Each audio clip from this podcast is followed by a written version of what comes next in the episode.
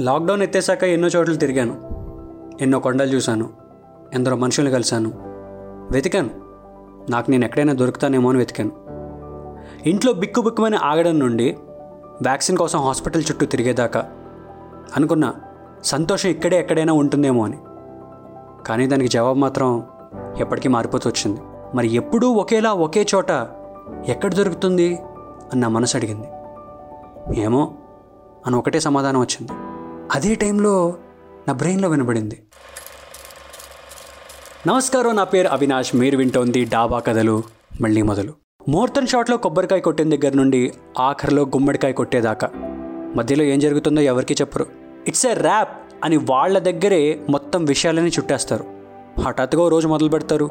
పనులన్నీ ఆపి ఒక్కసారి చూడమంటారు. ఇంక అక్కడి నుండి వాళ్ళ వెంటనే తిప్పుకుంటారు. ఫస్ట్ లుక్ అందులో కథ కనిపెడదాం అని మొదలవుతాం. టీజర్ చూపిస్తే షార్ట్ బై షార్ట్ కట్ చేసి మరీ మీముల్లో దాచుకుంటాం. ట్రైలర్ పంపిస్తా అని లేట్ అయితే ప్రొడక్షన్ హౌస్ల మీద ఎక్కేస్తాం. బాబు ఇక్కడ మేనేజర్ ఎవరమ్మా? ఏంటి తొక్కలో మెయింటెనెన్స్ అని మనం బాగా వెళ్ళే చోటుకి మనకి నచ్చనిది ఏదో జరిగినంత బాధపడిపోతాం. ఒక పాట వదిలితేనే నచ్చేసావే హత్తర్రి నచ్చేసావే అని డాబా పైన నక్షత్రాలతో ఇయర్ ఫోన్స్ షేర్ చేసుకునే లవర్తో పాటాపరా ముండా అని అరిచే ఫ్రెండ్తో ఎక్కడున్నా అస్సలు పట్టించుకోకుండా మైమరిచిపోతాం. పాడుకుంటూ ప్రపంచానికి అది అప్పచెప్తాం ఆనందపడిపోతాం. వాళ్ళు ట్రెండింగ్లో ఉంటే మురిసిపోతాం. ట్రాల్ అయితే రెచ్చిపోతాం. ఏది ఏమైనా వాళ్ళ గొడవలో వాళ్ళని వదిలేకుండా మనసులో పెట్టుకుంటాం నొచ్చుకుంటాం కనబడితే సెల్ఫీలతో హత్తుకుంటాం వాళ్ళు ఇచ్చే ఇంటర్వ్యూలను బట్టి పడతాం రియాలిటీ షోకి వస్తే ఫ్యామిలీలతో సిట్టింగ్ వేస్తాం మా కాలేజ్కి వచ్చి మాతో పాటు డ్యాన్స్ వేసాడు తెలుసా? అని ఫోజ్ కూడా కొడతాం. వచ్చినప్పుడు అరిచి వెళ్ళిపోతున్నప్పుడు వాళ్ళ కారు దాకా పరిగెట్టి మరీ సాగనంపుతాం. ఫలానా రోజు వస్తున్నారని చెప్తే చాలు. ఈఎంఐలకి లోన్లకి డబ్బులు పక్కన పెట్టినట్టు ఫిలిం పాస్కి ఖర్చు పెట్టి టికెట్లు పక్కన పెడతాం. పొరపాటున దొరకకపోతే సర్కిల్ సర్కిల్ అని వంద కబుర్లు చెప్తావు? ఇప్పుడు చూపిరా సర్కిల్ ఏంటో అని మనోడి మీద అరుస్తాం. తెలిసిన ఫ్రెండ్ దగ్గర నుండి థియేటర్ మేనేజర్ దాకా చెప్పులు అరిగేలా తిరిగి మరీ సాధిస్తాం. అలా థియేటర్లోకి కాలు పెట్టాక పేపర్లు ఎగరేస్తూ స్క్రీన్ల దగ్గర చిందేస్తూ ఆ ప్రపంచంలో లీనమవ్వకుండా ఉండలేం. నచ్చితే నీ అమ్మ ఏం తీసాడ్రా అని అందరికీ చెప్తాం. నచ్చకపోతే ఉడమ్మ ఎందుకు తీసాడ్రా అని బాధపడిపోతాం. సరే సర్లే ఎన్నెన్నో అనుకుంటాం అని సర్ది చెప్పుకుంటూ ఈసారి కొడతాడు చూడు అని వాళ్ళ తరపున వాళ్ళకి మనకి మోటివేషన్ ఇచ్చుకుంటాం. అలా మళ్ళీ ఇంకో ఫ్రైడే ఎప్పుడు వస్తుందా అని దానికోసం ఎదురు చూస్తూ ఉంటాం. అలా ఎదురు చూస్తున్నప్పుడు ఎగ్జాక్ట్గా ఒక సంవత్సరం క్రితం. ఆల్మోస్ట్ ఇదే టైంకి. ఒక విషయానికి భయపడుతూ పెట్టాపేడా సర్దుకుని బిక్కు బిక్కుమంటూ పొరపాటున అది సోకితే ఏమైపోతాము? ఉంటాము పోతాము అని చాలా ఆలోచనలతో బయలుదేరాం.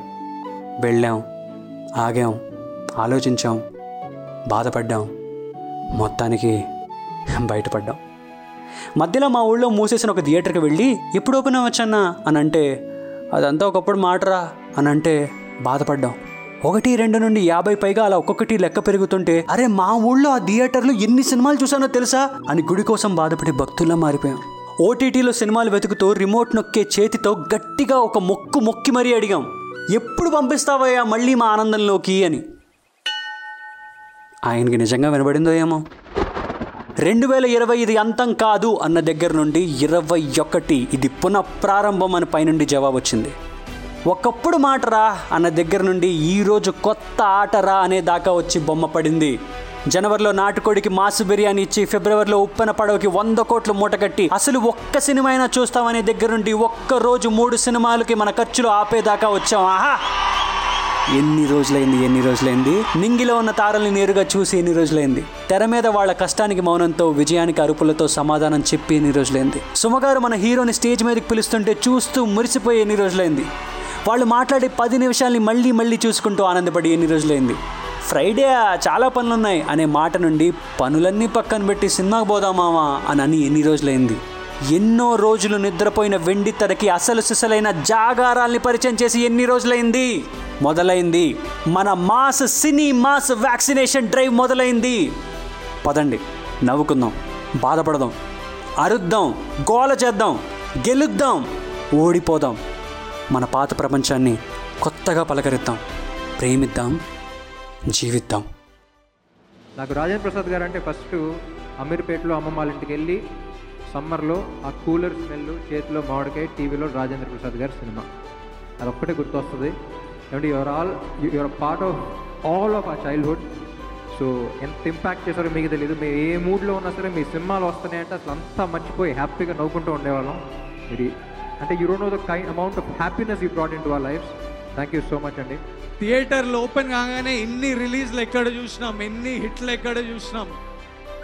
ఇన్ని పెద్ద సినిమా అనౌన్స్మెంట్లు ఎక్కడ చూసినాం? ఎన్ని పాన్ ఇండియా అనౌన్స్మెంట్లు ఎక్కడ చూసినాం? ఇంత క్రౌడ్ ఎక్కడ చూసినాం? మనమేగా.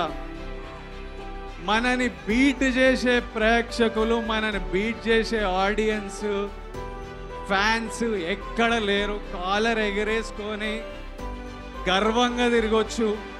మనలాంటి ఆడియన్స్ ఎక్కడ లేరు. And today want to take a moment it's so important it means so much to us that I want to take a moment to thank you all మీ అభిమానం మీ ఆప్యాయత చెక్కు చెదరలేదని మళ్ళీ ఇంకొకసారి మీరందరూ కలిసి నిరూపించారు దానికి గాను యావన్ మందికి నా హృదయపూర్వక శిరస్సు వచ్చి నమస్కరిస్తున్నాను.